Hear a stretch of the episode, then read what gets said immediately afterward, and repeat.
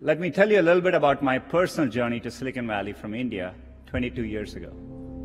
Growing up in India, like many of you, I got my first telephone when I was 12. In my case, it turned out to be a rotary phone, so it wasn't that great for selfies, but I still loved to call my friends, play with it, and sometimes take it apart. That telephone cemented my fascination with technology. I remember in my parents' house in Chennai reading about the invention of the transistor at Bell Labs. Of course, that initial invention helped found what became known as Silicon Valley, and out of that came companies like Fairchild Semiconductor and Intel, and all the computers and software that we all use today.